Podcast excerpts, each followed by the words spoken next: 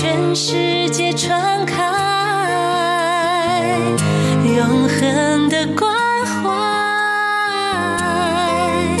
来自他。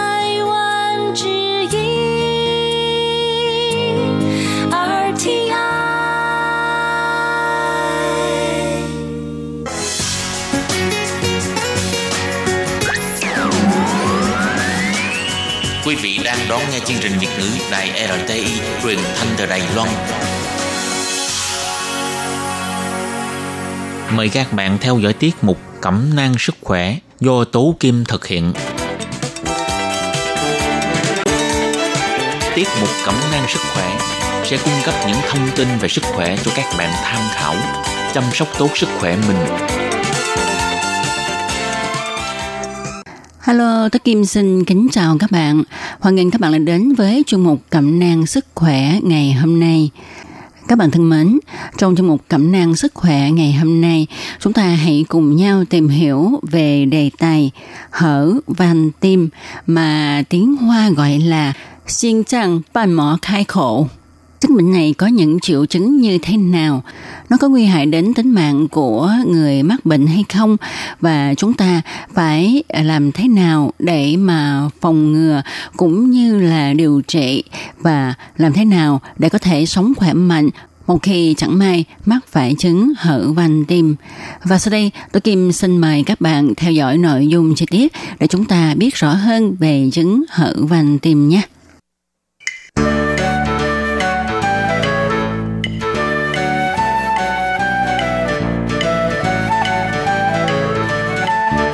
Trước khi mà bước vào tìm hiểu chứng hở van tim như thế nào ha, thì chúng ta hãy tìm hiểu cấu tạo của van tim nha. Thì van tim của con người giống như là van một chiều trong hệ thống của máy bơm. Nó giúp máu lưu thông theo một chiều máu từ tĩnh mạch về tim và từ tim đi ra động mạch mà không thể chạy theo chiều ngược lại. Nếu như không có van tim thì máu sẽ lưu thông hai chiều và tim sẽ không thể đẩy máu đi nuôi cơ thể van tim bị hở sẽ làm cho quá trình lưu thông máu trở nên khó khăn hơn. Thì tim của con người có bốn lá van, bao gồm van hai lá, van ba lá, van động mạch chủ và van động mạch phổi. Mà van dễ bị tổn thương nhất đó là van hai lá, cái đến là van động mạch chủ, còn van ba lá và van động mạch phổi thì ít bị tổn thương hơn. Tại sao lại gây nên chứng hở van tim ha. Thì à, sau đây chúng ta hãy cùng nhau tìm hiểu về nguyên nhân gây hở van tim bạn nhé. Thì các tổn thương khiến cho van tim bị hở, chúng ta có thể chia làm hai nhóm. Nhóm thứ nhất là do nguyên nhân bẩm sinh, tức là khi mà mới sinh ra thì đã có dị tật bẩm sinh ở tim rồi. Nhóm thứ hai là do nguyên nhân người bệnh có những bệnh lý mắc phải thì tuyệt đại đa số trong các bệnh van tim á, đều là do hậu thấp, tức là thuộc nhóm bệnh lý van tim mắc phải, có nghĩa là do bị bệnh thấp sinh ra. Nói đúng hơn, những tật van tim là do di chứng, hậu quả của viêm nội mạc trong thấp tim cấp tính, nên y học gọi là bệnh van tim hậu thấp. Đây là bệnh van tim mắc phải, xảy ra sau khi viêm họng, viêm amidan do liên cầu khuẩn beta nhóm A, Bệnh lý van tim mắc phải do thoái hóa, hở van tim do thoái hóa, có thể do thoái hóa của tuổi già hoặc là do bệnh lý nào đó làm cho tim thoái hóa nhanh hơn so với người bình thường. Đặc điểm của các van tim là do lớp nội mạc bị viêm sưng nề trong các đợt cấp và sau nhiều lần tái đi tái lại làm cho các lá van và dây chằng xù xì, sơ, dày cứng, dính nhau. Nên khi tim cần đóng kín van thì các lá van này không khép kín, gọi là hở van tim. Trên lâm sàng có thể là chúng ta chỉ gặp hẹp hoặc là hở van đơn thuần, nhưng nhiều khi do van có nhiều biến đổi cấu trúc nên bị phối hợp cả hẹp và hở. Và hậu quả của hẹp hở van tim là suy tim. Bệnh hở van tim do thoái hóa còn có những bệnh lý có thể gây tổn thương ở van tim, cụ thể như là thiếu máu cơ tim hay là nhồi máu cơ tim. Khi mà van tim bị hư như vậy thì sẽ làm đứt những dây chằng nè, đứt phần cơ giữ van tim trong khiến cho van tim bị hở. Ngoài ra còn những bệnh lý khác hiếm gặp nhưng cũng có thể làm cho van tim bị hở như là bệnh cơ tim giãn nở hoặc là bệnh nhân bị phòng động mạch chủ, viêm nội mạc vân vân. Quy ước trên siêu âm tính độ hở của van tim có chia làm 4 mức, đó là hở 1 phần 4, hở 2 phần 4, hở 3 phần 4 và hở 4 phần 4. Nếu van tim chỉ hở từ 2 phần 4 trở xuống thì không phải lo lắng nhiều vì đó là chuyện bình thường. Chưa phải điều trị mà chỉ cần định kỳ tái khám, theo dõi. Ngoài trừ việc hở van tim là do hậu quả của những bệnh khác như là thiếu máu cơ tim, nhồi máu cơ tim hay thấp tim – Van tim bị hở từ 2 phần tư trở lên thì mới cần lưu ý, kiểm tra để xác định nguyên nhân và điều trị. Khi van tim bị hở 3 phần tư trở lên mới phải điều trị tích cực. Và nếu bị hở từ 3,5 phần tư trở lên thì sẽ phải mổ để sửa chữa van tim hoặc là thay van tim nhân tạo. Về triệu chứng của hở van tim là như thế nào? Thông thường hở van tim nhẹ thì không có triệu chứng gì. Người bệnh không khó thở hoặc là chỉ khó thở nhẹ khi làm việc gắng sức – chỉ khi nào hở van tim đã bị suy tim, thậm chí bị phù, gan đã lớn thì lúc đó mới xuất hiện các triệu chứng khó thở, mệt, đau ngực, không nằm đầu thấp được. Mệt mỏi, đặc biệt là trong thời gian hoạt động, hay bị hoa mắt, bị ho, tim đập nhanh, cảm giác của nhịp tim nhanh, rung cảm, sưng chân hoặc là mắt cá chân, đi tiểu quá nhiều. Đối với trường hợp hở van tim mà chưa có triệu chứng thì chúng ta phải siêu âm mới thấy. Vậy chứng hở van tim có nguy hiểm không? Đối với chứng nhẹ thì không có nguy hiểm nhưng mà đối với chứng nặng thì rất là nguy hiểm. Khi mà hở van nhẹ thì không có vấn đề gì xảy ra, nhưng khi nghiêm trọng thì có thể dẫn đến các triệu chứng như là suy tim nè, rung tâm nhĩ, viêm nội tâm mạc, tăng áp động mạch phổi, về điều trị thì tùy theo nguyên nhân hở van tim mà việc điều trị sẽ khác nhau.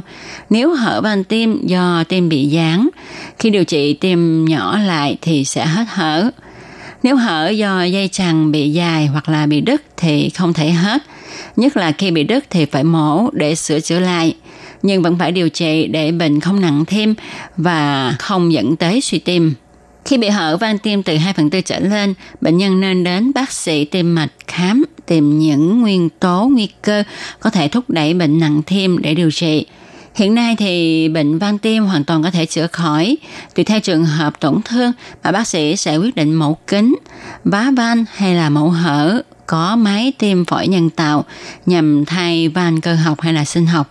Nhưng mà trong bệnh hở van tim nói chung ở thời kỳ bệnh còn nhẹ thì người bệnh chỉ cần sinh hoạt điều độ, tránh lao động quá sức, ăn uống ít mặn, vì muối giữ nước làm tăng gánh nặng cho tim. Nếu thấy cần thiết thì dùng thuốc theo chỉ định của bác sĩ. Trường hợp ở văn tim nặng đã có dấu hiệu suy tim, người bệnh phải theo một chế độ điều trị chặt chẽ hơn. Ngoài thuốc trợ tim, thuốc lợi tiểu, thầy thuốc còn chỉ định cho người bệnh cần ăn nhạt, tránh lao động ngắn sức, sinh hoạt điều độ, tránh mọi cảm xúc đột ngột như là vui quá, buồn quá, vân vân. Hiện nay phương pháp mổ sữa hay là thay van tim thường được dùng trên thế giới vẫn là mổ tim hở. Phương pháp phẫu thuật ít xâm lấn và đặc biệt là phương pháp sửa van tim bằng kỹ thuật thông qua da vẫn còn trong giai đoạn nghiên cứu và chưa được áp dụng rộng rãi. Thời gian phục hồi sau khi mổ là bao lâu thì còn tùy thuộc vào tiến triển của các cuộc mổ và tình hình diễn biến sau khi mổ, các bệnh đi kèm theo vân vân. Đối với văn tim nhân tạo cơ học thì thời gian sử dụng có thể rất là lâu, có khi suốt cả cuộc đời.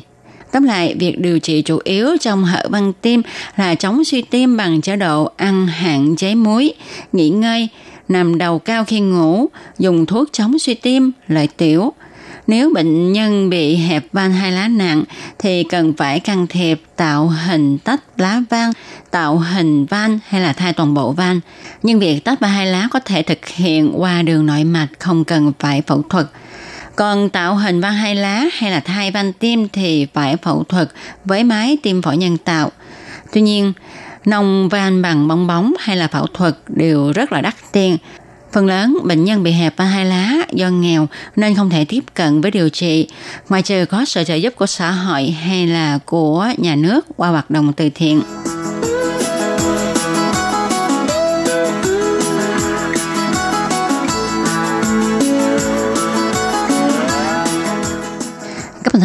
Vừa rồi chúng ta đã tìm hiểu cấu trúc về van tim cũng như là nguyên nhân rồi triệu chứng hở van tim và các điều trị. Thì nói gì thì nói à, trong tất cả các bệnh á, chúng ta không nên để đến khi bệnh rồi mới điều trị mà điều quan trọng là chúng ta phải phòng bệnh phải không các bạn? Và sau đây tôi kim xin nói về việc phòng bệnh hở van tim cũng như là khi đã bệnh rồi thì chúng ta phải làm sao để có thể tránh cho chứng hở van tim nặng thêm. Theo nghiên cứu cho thấy, do bệnh hở van tim thường xảy ra ở người bệnh sống trong môi trường ẩm thấp, thiếu vệ sinh. Do đó, việc cải tạo môi trường sống, nâng cao chất lượng sống, thoát nghèo là một yếu tố quan trọng trong vấn đề phòng chống bệnh hở van tim. Nếu bệnh nhân đã bị thấp tim thì cần phải có chế độ khám định kỳ, uống hoặc là tiêm kháng sinh liên tục đến năm 25 tuổi theo khuyến cáo của Tổ chức Y tế Thế giới. Do nguyên nhân gây hở van tim á, đôi khi là do người bệnh có những bệnh lý mắc phải như là viêm họng, viêm amidan vân vân. Cho nên á, khi mà chúng ta mắc một cái viêm nhiễm nào đó thì chúng ta phải đến cho bác sĩ điều trị ngay lập tức, đừng để kéo dài để gây di chứng là hở van tim nhất là khi chúng ta bị viêm họng với liên cầu khuẩn nha. May mắn thay, viêm họng có thể dễ dàng điều trị bằng thuốc kháng sinh. Nếu các bạn có bị huyết áp cao, điều quan trọng là phải đảm bảo rằng nó được kiểm soát tốt để ngăn ngừa hở van hai lá. Nếu có van bất thường chẳng hạn như là sa ba hai lá thì điều quan trọng là tìm kiếm sự chăm sóc y tế tốt. Nếu có hở van hai lá thì chúng ta phải đến bác sĩ để bác sĩ theo dõi sát số lượng hở qua các kỳ kiểm tra lâm sàng. Và để nâng cao chất lượng sống cho bệnh nhân hở van tim, thì chúng ta phải thực hiện những nguyên tắc sau. Thứ nhất là kiểm tra huyết áp thường xuyên. Thứ hai là có một chế độ ăn uống thích hợp cho sức khỏe của tim. Thực phẩm thì không trực tiếp ảnh hưởng đến hở van tim. Tuy nhiên, phát triển bệnh động mạch vành Ngãn động mạch nuôi cơ tim có thể dẫn đến các cơn đau tim với suy yếu hơn nữa của các cơ tim. Để thực hiện theo một chế độ ăn uống cho sức khỏe của tim, thì chúng ta phải ăn thực phẩm ít chất béo và kiểm tra mức cholesterol thường xuyên. Ngoài ra, bác sĩ cũng khuyên bạn là hạn chế ăn muối. Nếu có thắc mắc về chế độ ăn uống, thì chúng ta hãy tìm đến để được bác sĩ tư vấn. Ngoài ra chúng ta còn phải duy trì một trọng lượng thích hợp vì thực cân có thể làm cho khó thở và có thể làm phức tạp phẫu thuật tim nếu cần. Chúng ta nên giữ trọng lượng trong một phạm vi thích hợp theo đề nghị của bác sĩ. Về thức uống thì do caffeine sẽ làm cho tim đập nhanh, cho nên chúng ta nên hạn chế uống cà phê và nước ngọt. Ngoài ra, người bị hở van tim cũng không nên uống rượu, vì uống rượu nặng có thể gây ra chứng loạn nhịp tim và có thể làm triệu chứng hở van tim nặng hơn. Tiêu thụ quá nhiều lượng rượu cũng có thể gây bệnh cơ tim. Tình trạng của cơ tim bị suy yếu sẽ có nguy cơ làm hở van hai lá. Người hở van tim có được tập thể dục thể thao hay không? Bác sĩ thường cung cấp những hướng dẫn cho các chương trình luyện tập không ngừng thực hiện nếu như đã nhận được một chẩn đoán hở van tim. Và nếu như các bạn mà không thể nào thực hiện được những cái động tác hay những bài tập mà bác sĩ đã kiến nghị mình, thì các bạn có thể đến để mà hỏi ý kiến bác sĩ xem là mình có thể thay đổi những bài tập nhẹ nhàng hơn hay là động tác dễ dàng hơn để mà các bạn có thể luyện tập nhằm giúp cho bệnh tình không diễn biến xấu đi.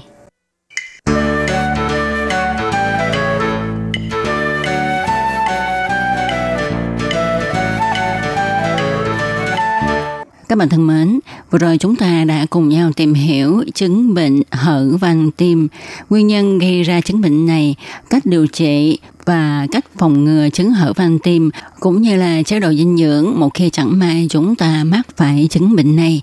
Tôi Kim hy vọng qua trong một hôm nay sẽ tăng thêm kiến thức cho các bạn về chứng bệnh hở van tim chúng ta không nên xem thường những chứng bệnh mà chúng ta thường gặp như là viêm họng, sâu răng, viêm khớp vân vân. Nếu mắc phải những chứng bệnh này thì chúng ta phải ờ, đi điều trị kịp thời để tránh di chứng sang bệnh tim. Và trong hôm nay xin được tạm dừng tại đây. Tôi Kim xin cảm ơn các bạn đã theo dõi. Thân chào tạm biệt các bạn. Bye bye.